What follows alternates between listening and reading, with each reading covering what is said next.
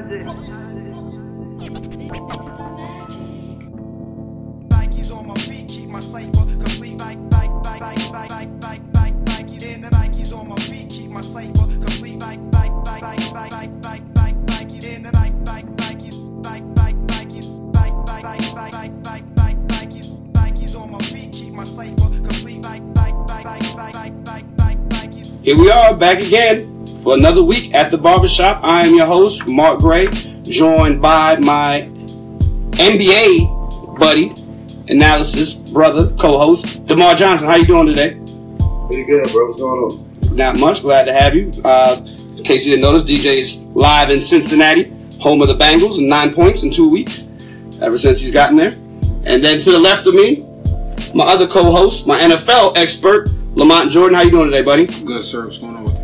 And then, the man who finally showed up for week 3, ended his holdout, A1 is back in the building. How you doing today, A1?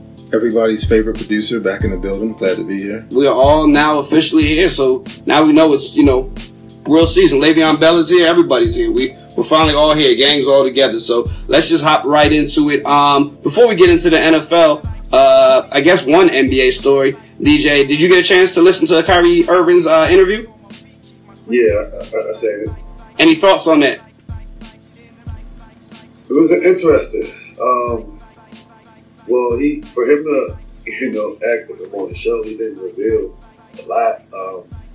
What I took from it, and I think what could have been, he could have just easily nipped it in the bud, was just saying basically he just wanted to go somewhere where he would just be able to play point guard. He would be able to handle the ball and create for other players and not just be used as a scorer. And he could have just basically said that was his reason behind wanting to get traded.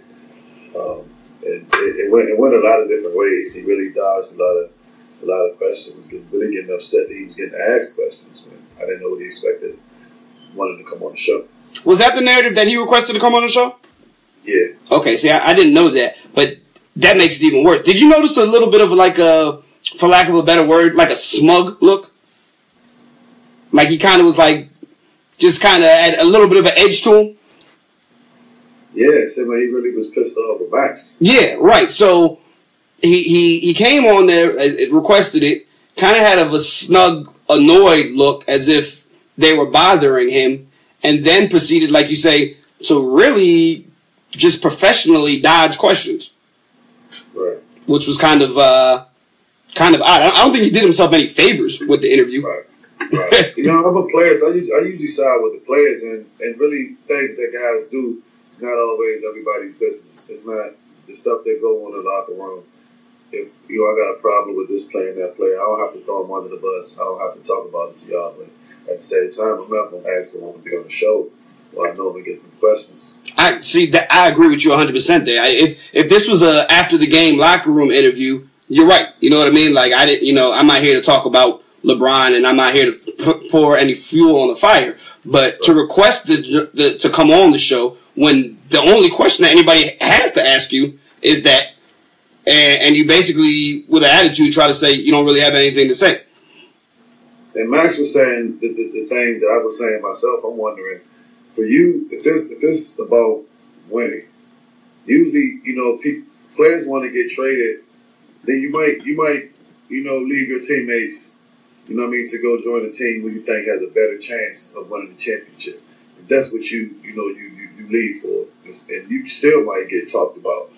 But then, for you to leave from the team that you have the best chance of winning the championship for, Max was basically saying it can only be really selfish and personal reasons behind that. You just wanted to, you know, do more for yourself and not want to win.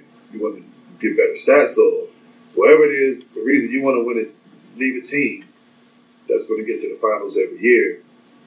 You know, it seems kind of selfish. I 100% agree, and I mean, you know, a lot of people are comparing it to Kobe, and I feel like he was trying to enter Kobe mode. You know, I think that's where he was trying to point it, but I think that's an easy comparison to make. But one, I don't think his game is Kobe-like. And then to sit there and say, you know, I look forward to playing point guard. Really? I mean, you got the ball in. Like, you can't tell me that the problem in Cleveland is you don't have the ball enough. Right. I'm willing to bet next to James Harden and Russell Westbrook, I'd imagine he finished third in the NBA in dribbles last year. And Kobe's a different dude. I mean, Kobe, after they won 3 rings, and then, you know, when they fell short of the 4th one, and he started to realize that, well, you know, Shaq wasn't really putting in the work he thought he was. Right, exactly. Which is not the case with LeBron at all. Right. At all. Whereas though, in the Kobe situation, from the outside looking in, again, it's, and if you just take Kobe at his word, it was more so like, I don't think Shaq puts in enough work for us to win a championship. Right. And I'm tired of carrying him. You know what I mean? So it was like, I don't think we're going to, like, they lost to Detroit, and they actually got beat pretty bad. I think they lost in, like, what, 5? Yeah. And it wasn't close. In each game, I think the final game, they lost by, I was damn near a blowout. So it was more like Kobe saying, you're getting in my way. Like, I need to win rings, and you're not willing to put in the work. When that's certainly not the case with LeBron. Yeah, I mean, I don't even think it's that. I don't even think that was the case with Kobe. I mean, Shaq ain't getting his way. And, you know, he wasn't carrying Shaq. Shaq was still the man. But, no. I'm saying what I think Kobe was thinking. That's right, what Kobe was thinking. Right. But yeah, it's not the same. It's not the same as LeBron. I mean, I still think that Kobe and Shaq could have won 3 more, maybe. But, you know, I think they're different players and at different points of their career, man. At that time, you got Kobe who's chasing Mike. You see yourself, he's the best player in the league to me at that point. And it was just kind of different. I mean, Shaq was going in different ways, and he wasn't saying, man, trade me. He right. Was like, man, one of us got to get up. Right. Moving away from basketball, what was pegged as the best fight of the century happened this weekend, Triple G versus Canelo Alvarez. And what are your thoughts on that one this weekend? Man, it's kind of sad what happens in boxing where, especially for boxing fans. I mean, I thought they gave us a great fight. But just the corruption is funny, man. These judges, because I'm watching it with guys over my house, and they were saying in round 12, they were like, man, if I was Triple G, like, what you still following him for? Just, you know what I mean, get through the round, just, run away. I wouldn't even throw no punches. That's what I was thinking, too. That's what these guys were saying over here. And I was like, bro, I've seen worse. I said, watch the trickery when the scores come out. I'm telling you, there's going to be some scores that y'all don't even... I still didn't think they was going to give the fight. I didn't think it was going to be a draw, but I thought it was still going to be scorecards that was going to be, a little off. And them dudes like, no way. I was like, I've seen worse. They're like, man, they can't do that this fight. So when they come out and them scorecards come out, I was like, you see? I told you. That's Vegas, man. That's somebody got their briefcase. Or all of them might have got it. I mean, it's unbelievable. Like I said, I thought Canelo fought well. But Triple G, I thought he clearly won the fight. It wasn't even a question. I felt like Triple G was chasing him around the ring the entire fight. I mean, he was Canelo was backpedaling the entire night. He had, you got those 7 rounds in the bag. Then at that point, all this is going to take a knockout. And, at the end of the fight, Canelo in desperation, and Triple G still coming towards him. He landed some hard punches because, he needed to. Right. But Triple G ain't even bugged. He still walked him down, and he still was punching, and that wasn't enough. It wasn't enough to win the fight. I mean, I give it 4 rounds tops.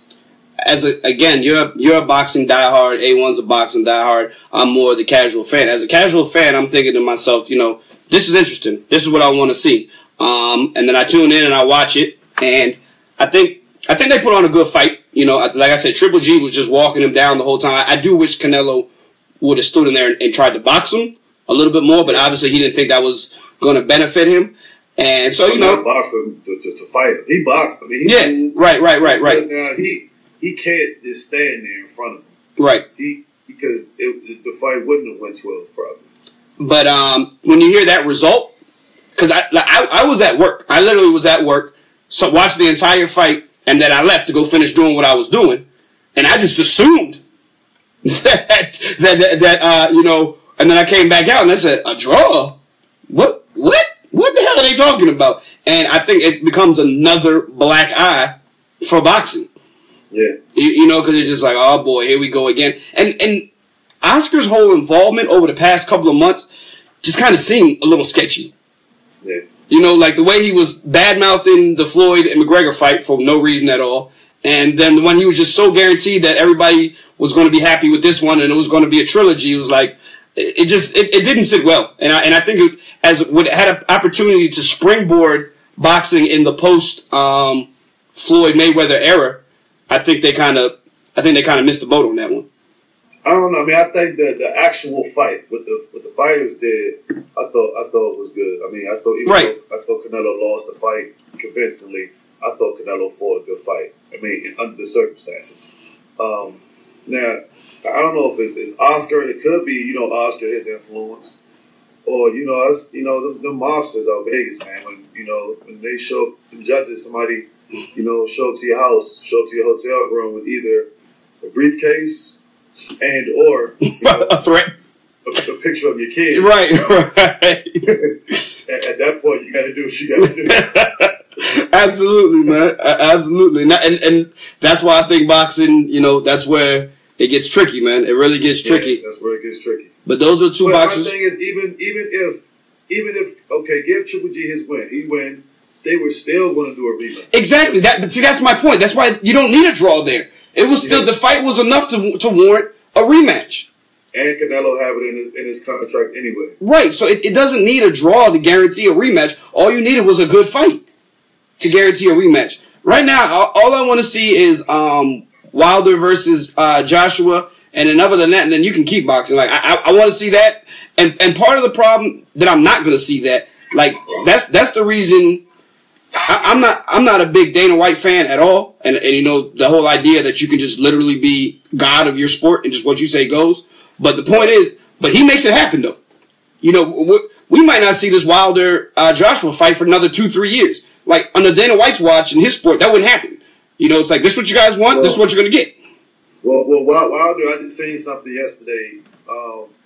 In November, he's gonna fight another guy named Ortiz, who's another undefeated top heavyweight that's in that discussion with them, and Wilder could potentially lose his fight too. So he's going to fight a good fight now. Yeah, and then if he loses that, then that probably puts a hold on our Wilder Joshua fight. Well, then Ortiz is also in them talks. He's just not an American, but he then that would also be a good fight. But definitely, if he get past Ortiz, then I'm pretty sure they'll give us that fight. Do we have a date for that Wilder fight? I seen it yesterday. Do you know month? Well, I think it's like November. 6th. November? Yeah. So soon.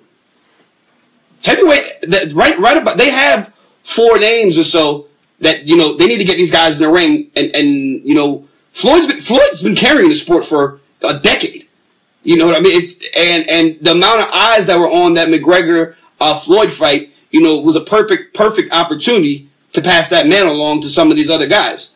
And say, come on, guys, you guys become big names. You know what also is crazy is when I see the purses that these guys make, like, Floyd makes that in a round.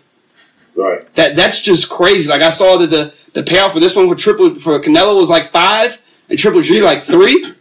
Yeah, I was surprised about that, too. You see how, like, so you mean to tell me you can combine their winnings and multiply it by 10 and that still wouldn't equal what Floyd gets? Yeah, that's surprising because a guy that was over here, he was saying, you know, Adrian Broner get, you know, more money than all these dudes, but Floyd like, no, he don't.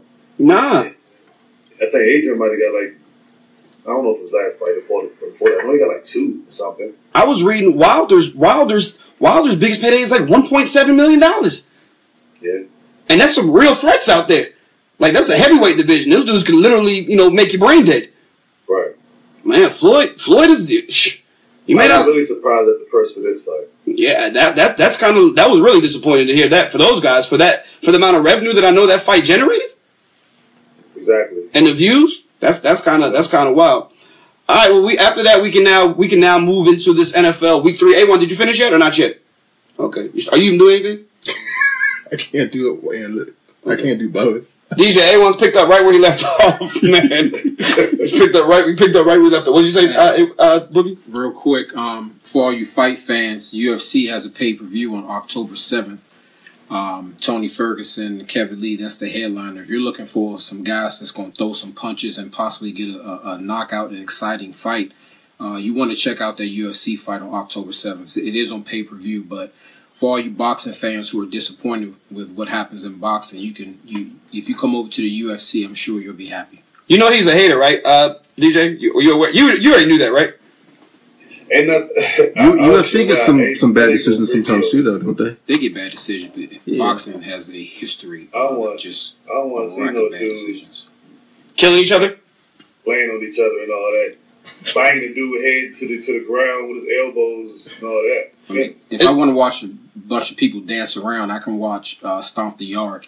Is the Ferguson kid? Is that by any chance? What's his name's son? Is that Kimbo's son? No. Tony Ferguson is hey, okay. So Lamont, what happened with did the girl Nuñez have a fight? Did she win? Yeah, she won. She retained her title. Okay. Yeah, she retained her title. Was it a knockout? No, it was a decision. Yeah, questionable decision. The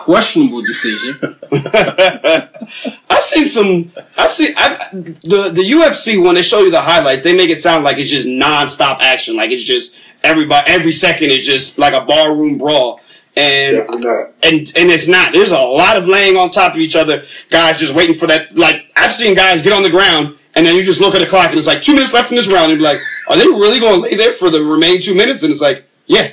You know what? They just lay there for 2 minutes. You know what? I was that way with the UFC initially until I started to understand the ground game and why it's called mixed martial arts. But now that I understand the wrestling aspect of it, the jiu-jitsu aspect of it, when you understand what's taking place on the ground, it takes the fights to a whole nother level. I mean, if you understand chess, I'm sure that's fun to watch too. If you understand the strategy and that's going on, but excitement is excitement. I remember watching one of Kimbo's fights. And this huge white guy who was just laid on top of him. Literally just laid on top of him. The dude got that fight like a week or two prior to. He wasn't supposed to fight. He was supposed to fight somebody else. No, he had appointments. So like 2 weeks. That dude was in no kind of shape. Yeah, he had appointments that week to be as a plumber. He was supposed to be plumbing somebody. The guy worked for Roto-Rooter. Matter of fact, he worked for SNL, our sponsor. SNL Air Conditioning and Heating. That's where the guy worked at. Our sponsor, and then he came in and just laid on top of Kimbo for 2 rounds, and he couldn't get up because the guy was like 300 pounds. And I was like, man, you can't tell me that's exciting. I mean, it catch me in 3 years when John Bones able to come back and fight. That is unreal that this dude just cannot. Boogie, what do you say about that? That's your sport there. Man, it's disappointing. Quite frankly, it's disappointing, especially after he beat Daniel Cormier and then calls out Brock Lesnar, and then it comes back that you were cheating.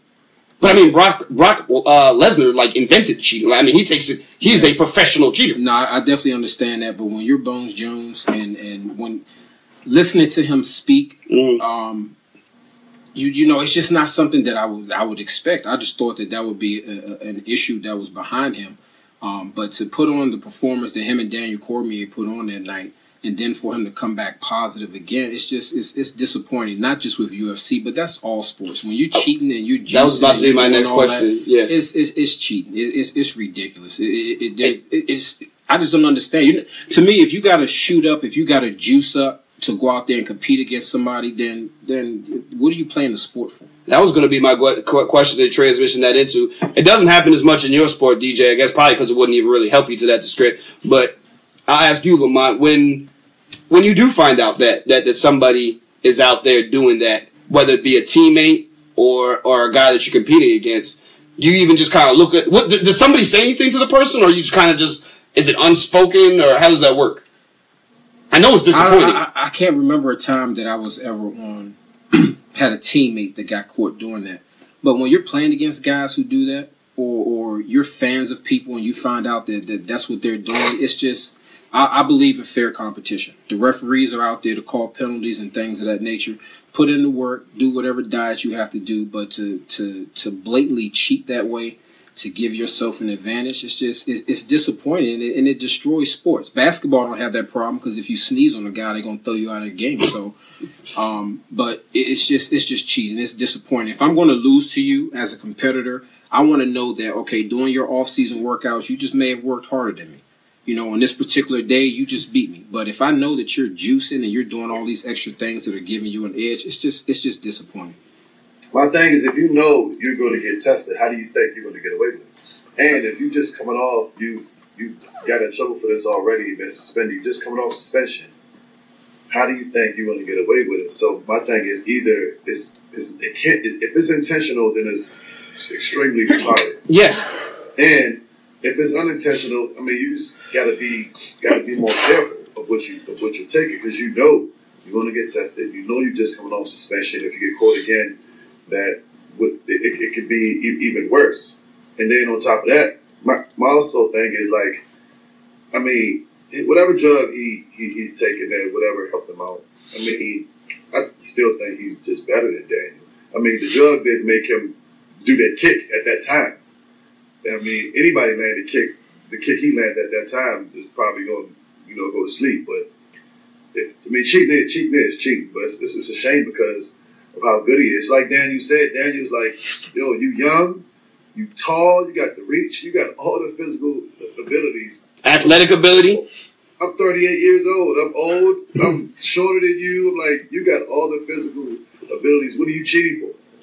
I just don't understand, and maybe, I mean, I get it that level, it's so, at that high level that you guys have both performed at, it's so competitive, and the difference is inches, in terms of greatness and not. I just don't understand why we can't just get, because the I didn't know what I was taking excuse, as a fan, I'm just tired of hearing it. You know what I mean? Like, oh, you don't know. I don't know. Our kids here, our athletic, our trainer, our weight trainer, he gives them shakes. He gives them their stuff to take. They don't know what's in there. They just take it with. Yeah, no, that's fine. But I just want to get back to where everybody just lifts weights and works hard. Like, How about nobody takes anything? You know what I mean? Like, you just don't take anything. Well, because vitamins and stuff, but that's what you assume you take. Right, but the more you do that, you know what I mean? Because the line is thin between, vitamin and banned steroid. You know what I mean? So you're absolutely right, DJ. The trainer hands you a shake, you drink it, you don't know what the hell's in it. Yeah. And then but you know what? That's your career. So it is disheartening and it is troubling for that sport. How could, just before we even move on, how the hell could Jones Jr. fight Brock Lesnar though, Boogie? Explain that to me. Right? It'd just be a super fight. It'd be one of those situations where guys like three times his size. It don't matter. Bones right. Jones will just add weight. He don't have to worry about losing weight to make a cut. I think if he were that much weight in the world to add, yeah. Brock Lesnar, Brock Lesnar is huge, man. Yeah, but with Bones Jones, if you were to look at that fight was clearly going to come down to Bones Jones being able to keep his reach. And personally, I think he would have knocked Brock Lesnar out just because of the nature of what Brock Lesnar does. He exposes his face a lot, especially when he goes to shoot. Bones Jones having the reach that he has, the length that he has, and all the tools that he has. Brock Lesnar is able to get away with the things that he gets away with because he's bigger than everybody pretty much that he's fighting. Against Bones Jones, I don't think that would be an easy fight. I think Bones Jones would knock Brock Lesnar out. We watched that last fight together, DJ, and I don't know about you, but I barely made it to the main event. Like, I was, like, every fight that came before seemed like it went the distance, no action, a lot of rumbling. And I was like, man, this is the long... You remember that night, right? Yeah, it took forever to get to that. Yeah. It did. I think we were... I didn't think that fight was good. I didn't think the Bones Jones, Daniel Cormier fight was good. Okay. I thought that was good, and I remember when he kicked him in the head, and I was like, goodness gracious. Right. That's wow. When you just get kicked in the head, that's crazy. To see somebody literally get kicked in the head? And I thought Daniel fought a good fight. He did. Just got caught. Just literally got caught, and he was so dazed and confused. In that sport, all it takes is he cried in that ring because he was out. He had no idea where he was at. Like he had no idea. He was still trying to gather himself. When you get that shin to your chin, absolutely. Yeah, Joe. Fighters. That's why he was that way. I've seen fighters like that after fights where they're emotional like this. I mean, even you see it sometimes with football players when they suffer certain concussions. The linebacker from Carolina last year, Kuechly, he was the same way. Luke. You know, he was the same way. So, but when you catch that shin to the chin or you get an elbow to the sweet spot, I mean, it's a wrap. All right, NFL. Let's move into week 2. Was this week 2? Yes, week 2. Started off right away on Thursday night. What I told you, and I wasn't expecting it this bad. Andy Dalton has got weapons. Andy Dalton doesn't have one running back; he has 3. You know, he has one of the best receivers. I mean, you can even make a case for AJ being, you know, the best receiver in football. There's a 3-4-headed race at the top there for the best receiver in football. But AJ Green's name is definitely in there. And Andy Dalton in 2 weeks has put up 9 points, and both games are at home. And the Texans. Essentially, this game came down to one play. And I think that's the reason the difference between having, if all things are equal, with Savage and Watson, you got to give the nod to the guy who's able to make that one play. And that one play was the game. Yeah. That 50-yard run or 60-yard run, whatever the case may be. I mean, he may not have had the greatest night throwing the ball, but that one run was the only touchdown in the game, and was the difference. It was the difference of the game. And it's crazy when it came. It was two plays after he just got pushed to the ground. Like, I didn't know if he was going to get back up. Yeah, you were actually at this game, right? Oh yeah, I was at the game. I was like, whoa, that might be on. Like it was supposed to. He just shoved Watson to the ground. It was like 3rd and 15. What's the temperature out there in terms of the Bengals fans? I think they getting fed up with Andy, man. I think they want to see AJ. Before the season, was that the temperature? Like, the people out there, are they Andy Dalton fans or not really? I don't know, because it was mostly baseball before the season started. Now, you know, going to the game, and I was the first week 1. I was down there by the arena watching some of the games, and. Now I'm starting to hear, Andy, because I was an Andy Dalton fan, because I thought two years ago, if he don't get hurt, they could have won a playoff game, and he had, his best year, and this year I was expecting, a lot more of him, and you've been not really an Andy fan like that, and these first 2 games has been bad. Like, I asked Drake and Patrick on Sunday night, I was like, it's the time for AJ. And, they both Alabama dudes, but he's like, man, I'm not trying to, I ain't be talking about nobody back and throw nobody under the bus. I wouldn't want nobody to do that to me. But, I said to the media, man, we suck, man. Some things need to happen, basically. He didn't give me, he didn't say what I was saying. And right. Obviously, he couldn't. I was like, man, I drafted Andy with my second quarterback in fantasy because I thought he was going to do well. It might be time for AJ. The thing is, I think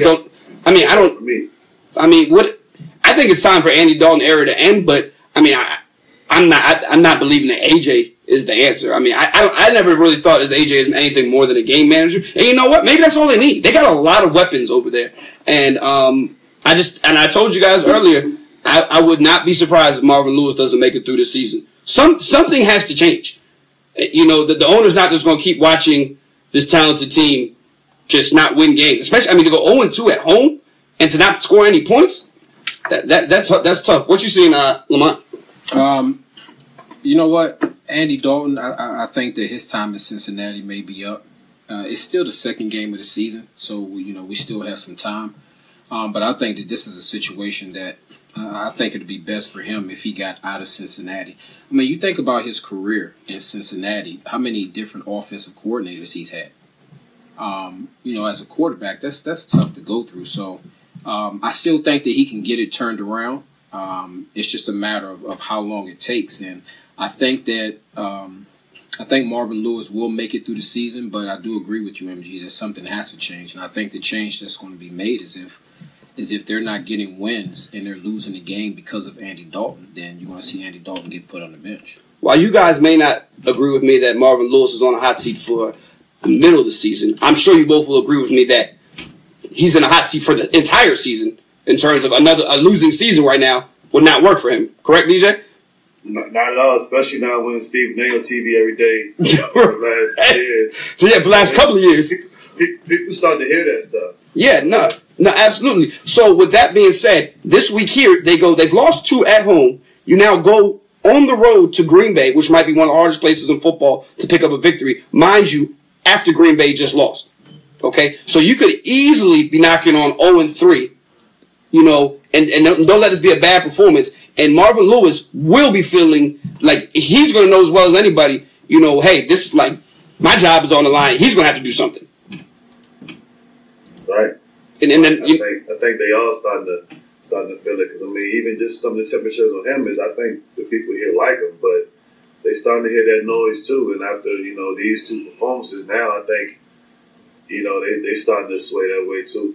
Yeah, I mean, I think everybody likes him. I think it's sort of the it's like a poor man's Andy Reid sort of deal in Philly, you know, where Andy Reid was there for a decade and, you know, it was positive results, but it was like the message just started getting stale.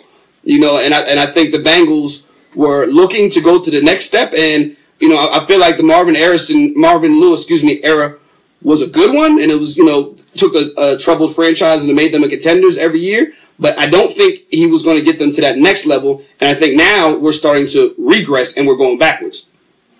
Yeah, but the thing, I mean, with today's world, you know, they have no patience for anything. I don't know what coach really could have, you know, took this team to the next level. Yeah, no, absolutely. But you're right. Today's thing, they just don't really have any patience. And you're right. Stephen A's been screaming for that man to be fired for like 3 years now. Yeah. Which is kind of, you know, black on black crime, but that's another story. Next game, we'll go straight into the following order. Tampa Bay, not just because it was my team, I felt like we looked good. I felt like Jameis could have looked a little bit better. But overall, I thought the defense looked really good. That's the Mike Glennon I know. Mike Glennon, I thought he was terrible when he was in Tampa. I didn't understand what the pursuit of him was about. The Bears looked really bad. And the Bucs, I think we just won a game that we were supposed to win. Yeah. I mean, I did too. The game you better have won. Bears looked terrible. They didn't score until the end of the game. They had a donut for a long time. Yeah, that was essentially a shutout. Yeah, and I think Tampa Bay's a pretty good team. Boogie? I think it benefited Tampa. I believe they didn't play in week 1. No, they didn't. You said they did? They did. No, they didn't. No, they didn't. They didn't play in week 1, so the Bears played in week 1, and they gave Tampa's defense an opportunity to break down that Bears offense. So I think that was something that benefited the Tampa Bay Bucks. For me, I'm really not... Hold on, let me stop you there. Mm-hmm. You would have rather, in your playing day, you'd rather be off. You'd rather go into week 2, whereas though this team has already played a week, got a chance to, you know, work out their kinks, see what plays, just get, and like you always talk about, get that first hit in the mouth and all of that, mm-hmm. versus you guys. So they're 1 week into the season, and you guys are still on your first game. You'd rather that? No, I'm saying this benefited Tampa playing Chicago.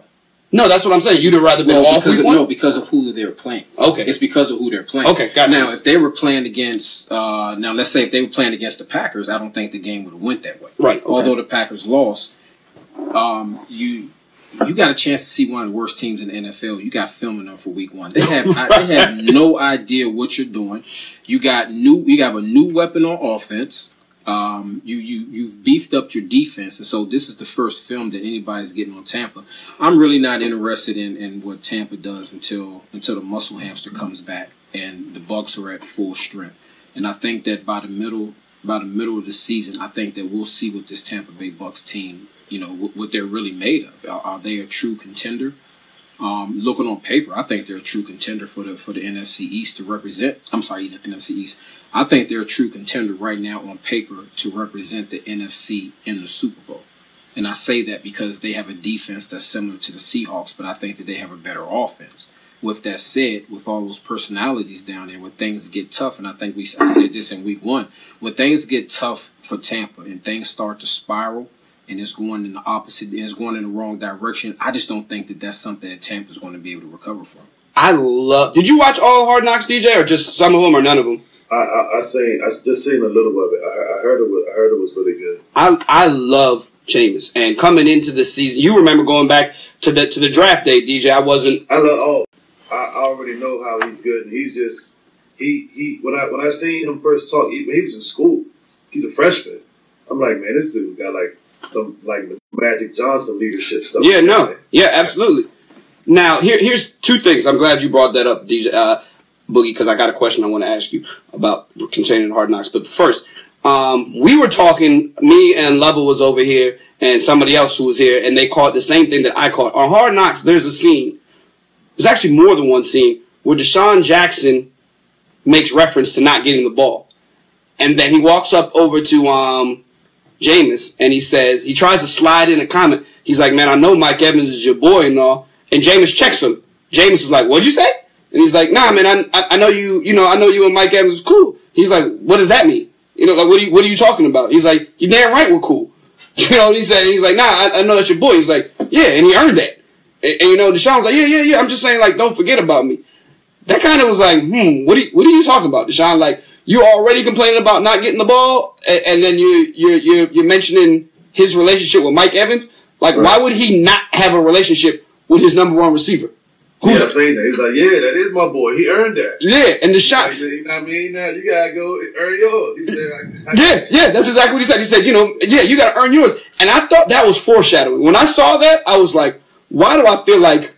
And there was another scene with Deshaun on the sideline, and he's complaining. He's like, man, just throw me the ball early. Like, man, just throw me the ball at least once. And I was like, man, he already complained about not getting the ball, and this is in training camp. Right. I was like, I think we're going to revisit that. I do think that another one of these games where Mike Evans gets 13, because he does throw the ball to Mike Evans a lot. But, I mean, again, I don't know why you wouldn't. Mike Evans is a beast. He's 6'5", he's muscle, he's fast, he's everything. Now, I think that we'll see that later. Now, another thing, Lamont, which I've been meaning to ask you for like 10 plus years, and I've never asked you, and I don't know why. Every year on Hard Knocks, they show us the rookie talent show. Mm-hmm. What did you do for your rookie talent show? What did I do for my rookie? You know what? My rookie talent show, I sung Dennis Leary's Asshole. Dennis Leary had a song out called Asshole, and I sung that. Got a couple of laughs. A lot of booze. No, I mean, people was just, I mean, you have to, a few minutes we just bathroom. Okay, go ahead. You have to go and listen to the song. It was kind of funny, and I guess the way I did it. At the end of the day, I only had to come up once. And when it's time, when you're talking about doing your rookie show, you want to make sure that you perform in a way where you only have to come up one time. Oh, wow, they make people come back. Oh, heck yeah! When you get booed, oh no, you got to pass. Oh, hold on, when you get booed, you got to go back again. Oh yeah, you're gonna go back again. Oh yeah, wow, you're gonna go back again. Boo, boo. Then you have a guy come up. He comes up his second time. Boo. You throw paper at him. All this different types of stuff.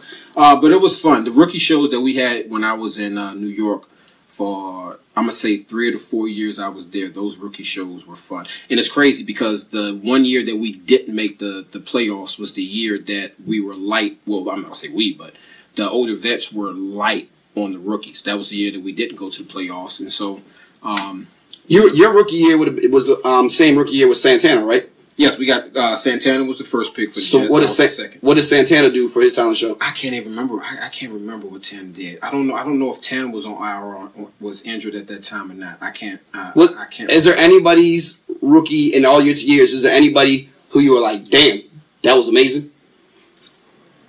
No, nobody who stands out. I like the violin. The violin is my favorite instrument. So we had McGraw, safety. He played the violin. I thought that was pretty neat. That takes some balls to play the violin in front of him. Yeah, well, he was good. It does. I mean, but I'm not gonna say it does. I mean, because like I said, I like the violin, but him playing the violin, man, it was so many funny skits. It really just depends on, who you have in the locker room as far as vets that the rookies can talk about and make fun of. Well, I know my man Sapp must have been a lot of fun. Oh man, Oakland, how did they? I can't even remember how Oakland. He looks like the type of guy who would be riding the rookies pretty good. Yeah, man, he rides everybody. Yeah, I believe it. I mean, how much?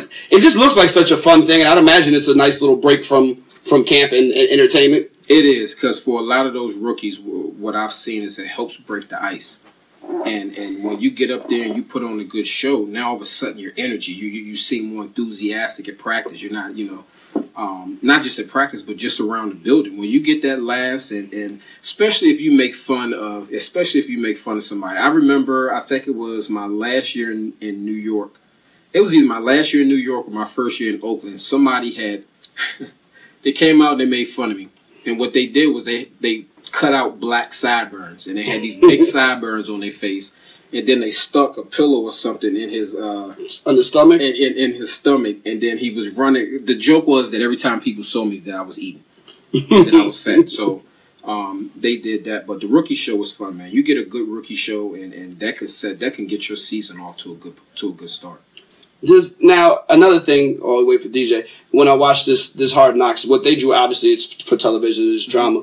They draw you into the guys, and they attach you to a guy who's going to be on the bubble emotionally. And they build this thing where you really are rooting for this guy. Mm-hmm. And then when they either get cut or make practice squad, it's kind of like, man, you know, you feel that guy's pain or you feel that guy's joy or whatever. What's it like going to camp, being with a guy for essentially almost a month, and then you, your whole career, I don't think you were never on a camp bubble. But what is it like knowing that this guy that you just worked with the whole time, some of them, not even this one particular guy, but, you know, probably about half of these guys aren't going to be here. Like, on that last day, what's the mood in the building? Man, you know what? It's not even the last day. It's the first day of cuts. Mm-hmm. You know, you see guys who, you know, they get that slip. They go up there. They get released. And, I mean, I've seen guys whose whole attitudes have shifted as far as, you know, they just – I mean, of course you're going to be sad that you got released, but – It's the saddest time of the year is training camp when you have to go through the cuts. And I know that they switched that up this year where they only have one cut. But to watch, I think for me, to the guys who come in think that they're better than they really are. And then you see that they get to the NFL, they see the pace of the NFL, and then they come to the reality that you're not as good as you thought that you were.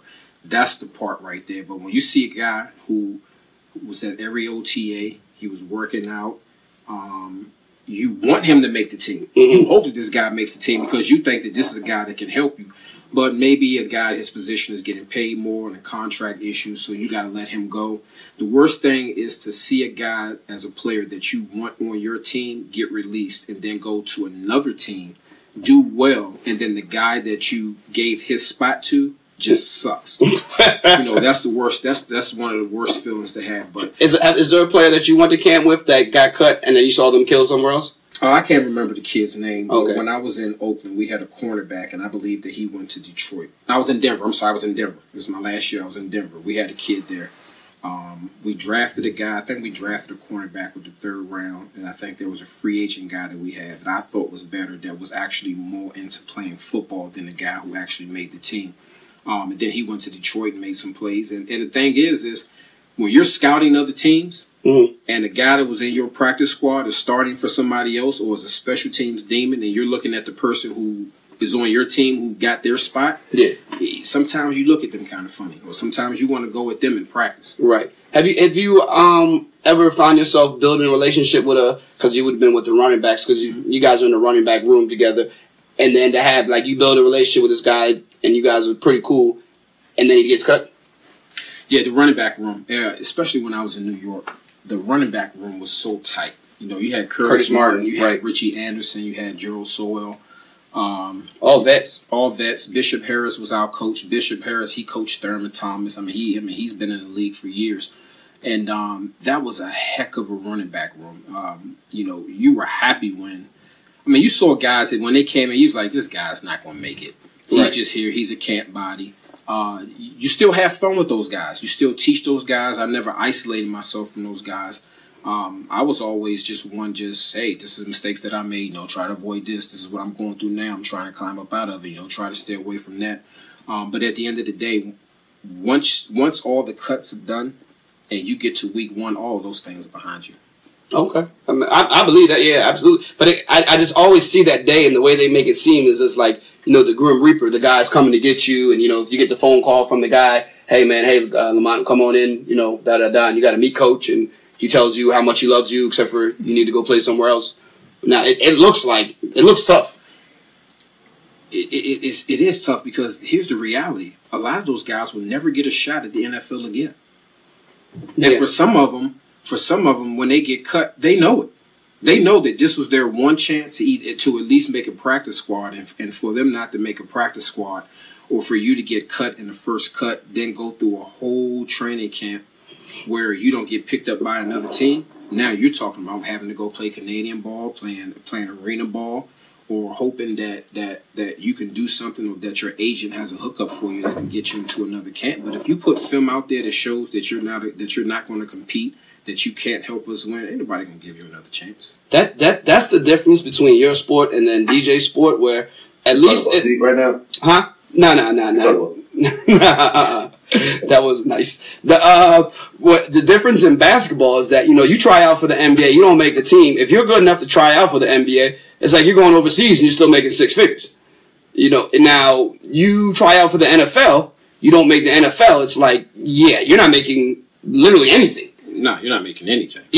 No, I mean, there is no overseas football league. There is no, I mean, you got the Canadian leagues, whatever the case may be, but I mean, they don't pay anything remotely close. They don't pay. I tell you what, they don't pay anything remotely close. But you know, if I could make $50,000 or $60,000 playing football for about 3 months, opposed to having to wake up and go work a 9 to 5, you know, I'll take that option, especially if you know these guys are young coming out. Mm-hmm. And they want to play football. They have the dream of going to the NFL. They want to play football. So, you know, I've been on teams with guys who went through arena, played Canadian, and finally got their shot in the NFL. So, you know, if guys really want to play, if they don't make it through that first cut, they will find a way to make it into somebody's league to get some film that will give them opportunity to get seen by an NFL team.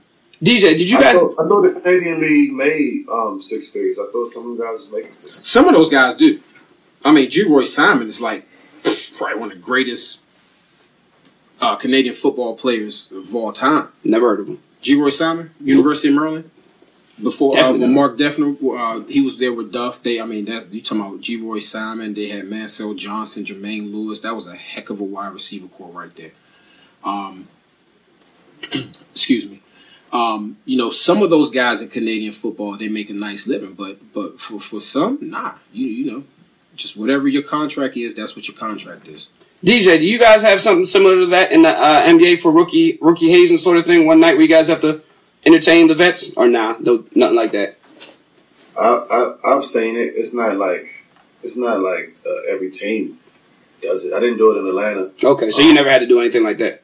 My training camp in Minnesota, they had the rookies. We had a little thing over the owner's house, and they all had to, you know, sing and stuff like that. But I never had to do anything. I mean, my thing was I had to on the road. I had to pass out everybody's practice jerseys. I had to go to their hotel rooms and give them their practice jerseys, and like after practice, probably collect the jerseys, put them in the bag so they could wash them, and also. I used to have to get Jim Jackson breakfast in the morning on the road. Every game? On the road, yeah. And when you say get breakfast? At his principal's room, really. Oh, okay. So basically you just had to pay for the breakfast then? And order it. Yeah. Yeah, that's what I mean. But you weren't down the streets of D.C. looking for IHOP and getting it yourself and going... Nah, and some guys, you know, they got to bring donuts in the morning for practice. Were you ever one of the guys, when you became a vet, did you ever, go ahead, sorry. No, I said difference by the team. Like Kenya said, he ain't do none of that. He wasn't doing none of that.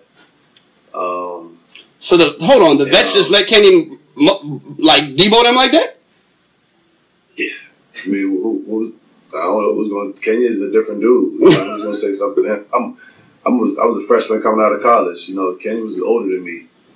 And they tried to get me to do it again the next year because we didn't have any rookies my second year, and that wasn't happening. Well, I have heard the story now where J.R. Smith filled Kenyon's Range Rover with popcorn. Yeah. Were you there that day? I wasn't on the team. That was after I left. Okay. Kenyon said he was trying to kill that boy. Yeah. Slim, you had it easy. I had to get breakfast every morning before practice. Yeah. Pick up donuts every Friday. And then when we're flying out for road games, had to pick up Popeye's chicken for all the running backs every road game. Yeah, see, it's more players in football, and I did have it fairly easy. When we was a losing team, my team was pretty laid back about that. and Jim Jackson. And the thing is, I only had to do it a half the year because he got traded that year. So once he was done, that was it. Yeah, he was the only bet that. I mean, I didn't want to see him go because what came with that was, you know, Jim also had, you know, me on private planes with Lobster and Chris Dahl going to the Tyson fights. He introduced me that we going to Mr. Childs at places I ain't even know nothing about. I ain't paying for anything. Right. Did you ever find yourself when you became a veteran? You ever have anything you made a rookie do for you? Nah, I wasn't on none of that. No? Nothing? How about you, Lamont? Same thing I had to do. Bring my breakfast, carry my pads. Carry your pads every practice? No, it wasn't every practice. I mean, I Curtis and Richie, they were consistent. They didn't go overboard with things. Now I know some rookies. I mean, it was especially the rookie dinner. That's what I was about to say. I was there for that one, and I remember that night, and I was like, that was ridiculous. And I thought that was ridiculous. I was there. I wasn't at the dinner, but I remember I came and met you afterwards, and the people coming out and ordering stuff, just damn near for the hell of ordering stuff. And the bill was like, what was the final bill? I can't remember what the final bill was, but I know this. Y'all, you talking about Oakland? Yeah. Oh, yeah. I know that I helped pay for $15,000 Yeah, it was somewhere up there. For a dinner. And at that time, I had just got a new contract. I don't even think we drafted a rookie, so our rookies were all free agent guys. So, you know, you haven't even got $20,000. The funny part was just looking at their faces. Like I remember sitting there and just because I ordered some stuff, but I knew that I was going to help. You know, put something towards the tab. And just looking at their faces as things is just happening, it's just like, oh my gosh, that's their paycheck. You know that I mean? Some of those dinners, I mean, the rookies don't get paid a lot. And the difference between the NFL and the NBA is that in the NFL, you don't get paid until after week one or until after week two. Mm-hmm. You know, we don't get, you know, during the offseason, you have to make the team to get your salary for that year. And if your team releases you, you get absolutely nothing. Now, it hurts the team with the salary cap. Right. But if you get released, you get absolutely nothing. So it's like for those guys who were rookies or free agents, it's almost like, hey, we got to make everything count. Yep. All right, let's get back to those good little stories. I was the youngest guy on my team my whole time in Atlanta. Every 3 years, I was the youngest guy on the team. Oh, really? Even after – okay. I mean, I guess because you came after 1 year. You guys never drafted anybody straight out of high school while you were there? Nah. I was always the youngest. And when I get to Denver, only guys that's younger than me is like Carmelo and Nene. I couldn't be bossing nobody around. How old were you when you got into the league? I just turned 20. So you had a year of not even being 21. But I guess nobody bothered you about being 21 anyway, did they? One club I had already been in there plenty of times. He finally told me, yeah, I know how old you are. And I can't let you in now, brother. You got a few months. I'm like, come on, I already been in here now. So yeah, but everybody know how old you are. Damn, I know that was a blower. That was only one club though. That's hilarious. I never even thought about that. I remember when Mike was here, and I forgot who it was. Delonte called me and tried me to get. It couldn't get Mike right before he got drafted. Mike was like 19. It was trying to get in the clubs around here and there. Like if I even see him looking at a bottle of alcohol, y'all leaving. I was like, huh? All right, let's get back to the next game. We got Cardinals-Colts. I'm going to tell you this, and then we can move on. I don't know if anybody else has anything else to say. The Colts are a very bad football team. And if I'm Andrew Luck, I want no parts of getting back out there. Yeah, and I mean, the Cardinals not too good without David Johnson either. Carson Palmer is looking like Andy Dalton right now. Yep, that he is. Who's their backup quarterback? Who? Arizona. Let's take a look. Lindley or something like that? Is he the backup? I think he's gone. Stanton. Is that Drew? I think it is. I don't know. Well, I tell you. And Blaine Gabbert. Right? Yes, Drew Stanton and then Blaine Gabbert. So, I mean, ain't getting any better. It's not getting any better, but I will say this. If the Cardinals, I'm hoping the Cardinals get it together. I'm a huge Larry Fitzgerald fan. I think everybody in the world is. So I want him to be successful, but if I'm thinking maybe this might be Carson's last year. This could be his last year, and if that's the case for the Cardinals and they can't get things together, you need to look and see what you have going on at the quarterback position because he can't move out the pocket. He can't move. And so if your offensive line isn't protecting well, if you're constantly under pressure, 19 for 36 for 332 yards and a touchdown. You know, no interceptions there, but that's not the Carson Palmer that we're used to seeing in Arizona. Arizona, they had, was it last year or the year before? It's the year before when they were. Year before. It was the year before they were rolling, and then was it? They ran into the Panthers, beat them and beat them good too. Carson Palmer hurt his team. It was either his pinky or his throwing finger. That's why his balls kept. That was that year they were doing well until he got something happened to his throwing hand. That after that he wasn't looking too good. I think that Cardinals window is closed. And my LSU guy Honey Badger saved the game with the interception. Yeah, he's great, man. He's fun to cheer for. And that was a big interception. I mean, the Colts out there started a quarterback who got there, 2 weeks ago. He ain't look bad though. No, he didn't. But I mean, he ain't look bad before that throw. Lamont, how much of a playbook do you think that they can run with a quarterback who got there? You can't be operating with a full playbook, right? You definitely not operating with a full playbook. You have to know the terminology. I mean, when I was in New York, our base protection we called it was 22 protection. When I get to New England, it's 64. It's the same principles, but it's just learning the terminology. So when you bring in a quarterback off the street 2 weeks in, mm-hmm. you're not running with a full playbook. You're not running with a full playbook. I think that what you do is you look at the game plan that you're trying to put together against the team that you're playing, and you just see how much your quarterback knows. I mean, most of the time these quarterbacks can come in and learn the offense fairly quick. It's just a matter of the terminology. Everybody pretty much runs some of the same plays. It's just different formations, different terminology, but a hitch route is a hitch route. A corner route is a corner route. Those are just basic fundamentals. It's just a matter of me being able to, as a quarterback, listen to the coach say, hey, gun spray right, 64 daggers, Z-stop alert, Badger, on my last is ready to break.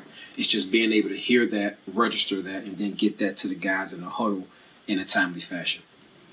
That is crazy to take that over. That's crazy, right, DJ? To take all that in, that's amazing. What do your plays sound like? Motion. They would be like whatever name we wanted to be, but a lot of the, just like he said in New York it was 22, and then in New England it was 64. It'd be like that in the NBA with like your pick and roll coverage. Like it's all the same coverages, but they call it different stuff. Like you might, like down in the pick and roll away from the pick, they might be like, a lot of people call it blue, going away from the string. But then somebody else, they might call it, red or a name. It's the same thing. You just gotta know the names, the terminology, like you said. But you said it's normally not that hard switching from team to team, picking up the plays? It's not, but sometimes you might still be, some people might still be used to having to hear like blue. Mm-hmm. But when you're there every day practicing it, you'll get used to it.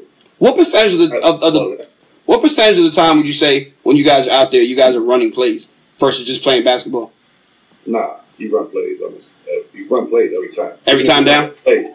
You got your. It's like your secondary break where when you run down the floor, you are running to that spot. Even if no play is called, you're going to run to that spot, and the secondary break is going to happen. Okay. Nobody just running out there just randomly unless it's like a fast break. You still got to use your spacing, but nobody's just out there playing like that. You'll get killed. Gotcha. Eagles, Chiefs, and the Battle of Andy Reid. Chiefs at home escaped with a victory, which is they did. Carson Wentz looked pretty good. The Eagles' running game is god awful. LeGarrette Blount is big. I think he got one carry or he got one reception. I don't even think he got a carry. We got heavy doses of Darren Sproles. Kansas City's good. I don't know if anybody else has anything to say. I like the Eagles. I like what I see from the Eagles. Wentz and Torrey Smith, they just got to get on the same page with some things. And people forget about Torrey Smith. That boy, he could blow the top off your defense. It's just a matter of them getting on the same page. I like seeing Sproles get in the game more and get more of a feature role because he creates a matchup problem for your defense. If you motion him out of the backfield, you put a linebacker over top of him, it's a wrap. As far as the Chiefs are concerned, man, the Chiefs look good. That defense is strong. And I just think that as the season goes along and the Chiefs get more comfortable with their weapons that they have, I just think you're going to see the Chiefs open things up. That was a good game, too. Yeah, it was a good game. And I think, like you said, I actually thought Philly played a lot better than I expected.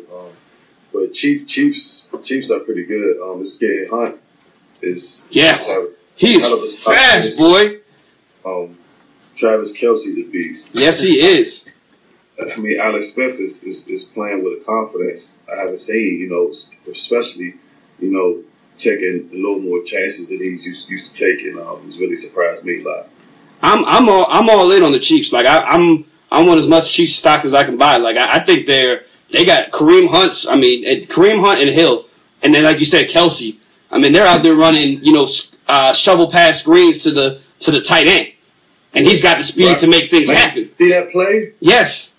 Oh my God, that was beautiful. Yes. So I mean, I'm all in on the Chiefs, and what I do not think I said it week one where everybody was worried about the Patriots and I didn't make week one about the Patriots. I made that about the Chiefs. I think the Chiefs are legit, and I think they're as good as and like you said, Alex Smith is starting to play with a little because I mean he's known for not throwing the ball more than 4 yards. But I think as the time goes on and he starts to gain more and more confidence and these playmakers around him, I think the Chiefs can be dangerous. And because one thing we do know about Alex Smith is he's not going to lose the game either. Right. Yeah. And they got defense. Yeah, your defense going to have to make some decisions. Like on that pitch play to Kelsey, it's like you fake the handoff to Hunt, fake the reverse to Hill, pitch it to Kelsey when it looked like he about to block. Man, that was a lot. I wouldn't have known where to go if I was a linebacker on that play myself. I know a lot of people, they say you haven't seen Alex Smith throw the ball down the field. It's hard to throw the ball down the field, deep passes, when your best receiver is your tight end. Mm-hmm. And this is the first year that, I think they had Jeremy Maclin. He's not a guy that he had Jeremy Maclin, but pull that trigger too many times. Jeremy Maclin and Tyreek Hill, you're talking about two completely different speed levels. I agree with that. You're talking about two completely different speed levels. Tyreek Hill out there looking like Chris Johnson, and he's nice. So Alex Smith is going to throw the ball down the field more. He has more weapons around him. You got Tyreek Hill, you got Hunt back there, you got Kelsey. Is it Kelsey? Yes, Kelsey. Kelsey, who's a matchup problem for anybody. He has more weapons. What version says he got? Is it? Yeah. Travis Kelsey? I didn't even know you guys had a football team. That's like. Nah, I think the Chiefs are good. And the Eagles, no, you're right. The Eagles didn't look bad. The Eagles definitely look bad. Next game, New England, speaking of teams that look bad, the Saints look bad, and their offense looked. When we were watching this game, this was on one of the televisions over here, and I told Black, every time I look on the television on the left, somebody is wide open. All right, and Rex Ryan is long gone. Rob Ryan is long gone, so we can't blame it on him. That defense is awful, like all the way. It's just guys running around wide open. And it's been how many years now with this and the Saints? It's getting a little bit ridiculous. And then I don't know what the hell they're doing there at running back. I guess they're just drawing names out of a straw on who gets to run the ball. But, it's 8 carries for both of them, 16 rushing plays on the day. The Saints, I don't know what one of you guys had them winning the division or making the playoffs. No, I had them winning. Yeah, I'm taking their name out. Yeah, I had them winning the division. The unfortunate thing for the Saints this week is that they were playing against a Patriots team that just lost to Kansas City and lost bad. Right, I agree with that. And so while their defense does look bad, you're getting Tom Brady, who's 30 for 39, 447 yards, 3 touchdowns, no interceptions. All right, against Bill Belichick's defense, who just got lit up the week before. You had no chance if you were the Saints. And I think on the show last week, I think I said it. These dudes are about to get hammered. No, I agree with all that. But when you watch it didn't look they're wide open guys, man. Like that's not even that's just lack of preparation. That you know what I mean? Like these guys are the only people on that person on that side of the field, and it's every time. At one point in time, I was like, I don't even know if they've had a third down yet. You're just going straight down the field with guys wide open, and that's I don't understand how you can be at that level. You guys prepare. There's somebody up the stairs in that booth who's getting paid a lot of money to make sure that doesn't happen. And I get it. They're the Patriots and they're coming off a loss. I get that. But that doesn't mean people are supposed to just be running around wide open. Yeah, I feel you. I'm with you on that. But, you know how I feel about Josh McDaniels as an offensive coordinator. All of that. I'm not going to counsel out the Saints yet. The reason that I said that I thought that the Saints would win the division was because of them having Adrian Peterson. I thought that Adrian Peterson would make a difference in that offense. But if Adrian Peterson is just going to be a one-dimensional guy who's not going to be on the field most of the time, then you're just talking about putting everything on Drew Brees' shoulders, and that's going to be hard for him to do. It's not even. Yes, we all were thinking, Adrian Peterson, but it's like they're using him almost like a Darren, not even a Darren Sproles. Like you getting one play here, then maybe another play 3 drives from now, and then maybe that's not Adrian Peterson. So why is he even here? If I'm Adrian Peterson, I'm like, I just made the biggest mistake of my entire life. And the way the NFL works, you don't really get do-overs. Not like next year they'll be like, there's no next year. Like, that's I'm just really it. Curious of what really led him there. Because I'm guessing he's thinking of my comment. With Drew Brees, they can't stack the box, so it's going to be like this. And this is not even. Why have Adrian Peterson? He's not a. You can't put him in those to give a guy those type of. That's a change of pace back. Adrian Peterson's not a change of pace back. You can't give him 1 carry in the first quarter, 1 carry in the second quarter, 2 carries in the third. Like, that's not how it does. Like you always say, Boogie, what makes it is you just keep pushing, banging, and by the end, they're not banging at all. So that it almost seems like a match that just doesn't even make sense. Yeah, I really love just to see us kind of pull off a trade with them guys, man. Somebody should, but those almost never happen in the NFL. Mid-season trades. Who was the guy that was in Oakland last year? He's in Minnesota now. Murray? Latavius Murray? Yeah, he's just in Minnesota, not even playing. Yeah, I'm off New Orleans, big time. I didn't like what I seen, and it's too much. I think it is too much on Drew Brees' plate. I understand that that's what they've been doing for the better half of a decade and a half now, but you got to do something new. I got all the faith in the world in Sean Payton, but. You gotta do something else, man. Yeah. Moving on. What's the next one we got here? Vikings Steelers. Just the Steelers look like the Steelers. The Vikings, without their starting quarterback, Le'Veon Bell, Martavius Bryant, Ben Roethlisberger, Antonio Brown. Everybody just firing all cylinders. Steelers at home. I don't think anybody was surprised by any of that. Anything anybody else got to say? No, not really. Vikings defense.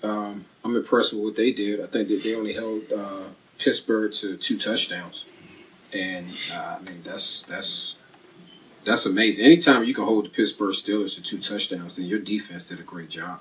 The only problem is, like you said, Minnesota was missing their starting quarterback, and you're playing against a Pittsburgh Steelers defense, so we all know what that's about. Yeah, Case Keenum not going to be a good look. No. Dalvin Cook looks like he's the real deal, though. Yeah. Dalvin Cook looks like we passed up on him. Yeah, you guys passed up on everybody. Though, I do like our tight end that we drafted, but I just thought we needed a running back now. You've needed a running back for what 4 or 5, for a long time now. Yeah. Evan Ingram, you got a tight end that runs a 4.4. I get it, but yeah, we got one too, and we don't even use him either. We drafted a tight end. We got 17-yard catch. Yeah, one. That's what's up. We drafted him, 7th? 8th? Something like that? But not high. It was high. For the first round pick. It was definitely high. He'll pay off for you guys. I hope so. We got a lot of weapons. I'd like to see him, but he's not even really getting on the field like that right now. Bills, Panthers. We already did that one. That's what we started. That's right. Bills, Panthers. I'm slightly pressing the panic button on the Cam thing. Slightly. That's not a big win. I thought going into the season, I was really picturing Christian McCaffrey and a Danny Woodhead, Wes Welker sort of lot of out of the backfield and making people miss and making plays, and that really hasn't happened. Cam looks like the strategy is for him not to get hit. So we're not seeing Cam doing what he does. And I'm not sure if Cam is good enough to just sit back there and be a passing quarterback. Part of the Cam Newton experience is he's an ultimate running back, and he's over there running over people and creating havoc with his feet. And, I guess that they're trying to avoid him getting hit because once he goes down, that's everything. But I'm a little cautious with the Panthers after 2 games. Now, that being said, they're 2-0. Yeah, but I've been off their bandwagon. Yeah, I never really got on. I never got on. No, you didn't. But I did expect more from McCaffrey, and a lot of can also be too. They hyped him up so much that they force the scouts to pay attention to him. So it's not going to be as open for him as maybe it would have had they not known what he was doing. Yeah, I was just expecting a lot more from him. Go ahead, Lamont, what you about to say? I can't remember if I picked Atlanta or Carolina to finish last in the division. But that Carolina defense is going to be the thing that's going to get them through. I mean, yeah, Carolina's off to a 2-0 start, but I don't see this as being a playoff team. I don't think they're going to make the playoffs this year. If Cam Newton isn't going to be Cam, then they don't have a chance. What got RG3 drafted was Cam Newton being Cam. What got Cam Newton to notoriety was Cam being Cam. Now, if he's not healthy and he's just going to be a pocket passer, he just needs to become a better pocket passer. Yeah. And that's just what it comes down to. I don't think he's good enough to be just a pocket passer. I mean, it's on him. I think that from what I hear, he has a good work ethic. I have heard that, but that doesn't mean that you're right. You're right, and I understand the point that you were getting ready to make. But what I'm saying is, I think that there's more time. I think I saw something in that Super Bowl when the Broncos, I think it was Broncos. Broncos beat them up good, man. Broncos Panthers. My scouting report, if I'm playing against the Carolina Panthers, is hit Cam Newton until he's ready to check out. Early and often. If you hit him early, he'll be ready to check out. When I say check out, you see it in his body language. He's getting up slow. All of this is hurting. This, that, and the Von Miller and them were beating him up good in that Super Bowl. No, they were, but this isn't just the Super Bowl. This wasn't just the Super Bowl. This goes back to even last year that I saw this. And I understand that he may be battling through some injuries, and I think that could be the thing that's keeping Cam from being Cam is the fact that he's battling injuries. With that said, if he's not going to be the Cam Newton of old, and he's kind of trying to kind of move into this process of being a pocket passer, he has to be better, and he has to realize that he's going to be under a lot of scrutiny. Yep. He's going to be under a lot of scrutiny. So I think he's okay with it, though. I mean, he's okay. I mean, he is okay with it. I'm sure he's okay with it. But at the end of the day, the Carolina Panthers go where Cam Newton takes them. Absolutely. I'm taking some of my Panther stock and I'm moving that over to the Chiefs account. Selling on that Panther stock and I'm moving over to the Chiefs account. Real quick, Buster had a question. So with what we all just said about the Saints, is Sean Payton on the hot seat?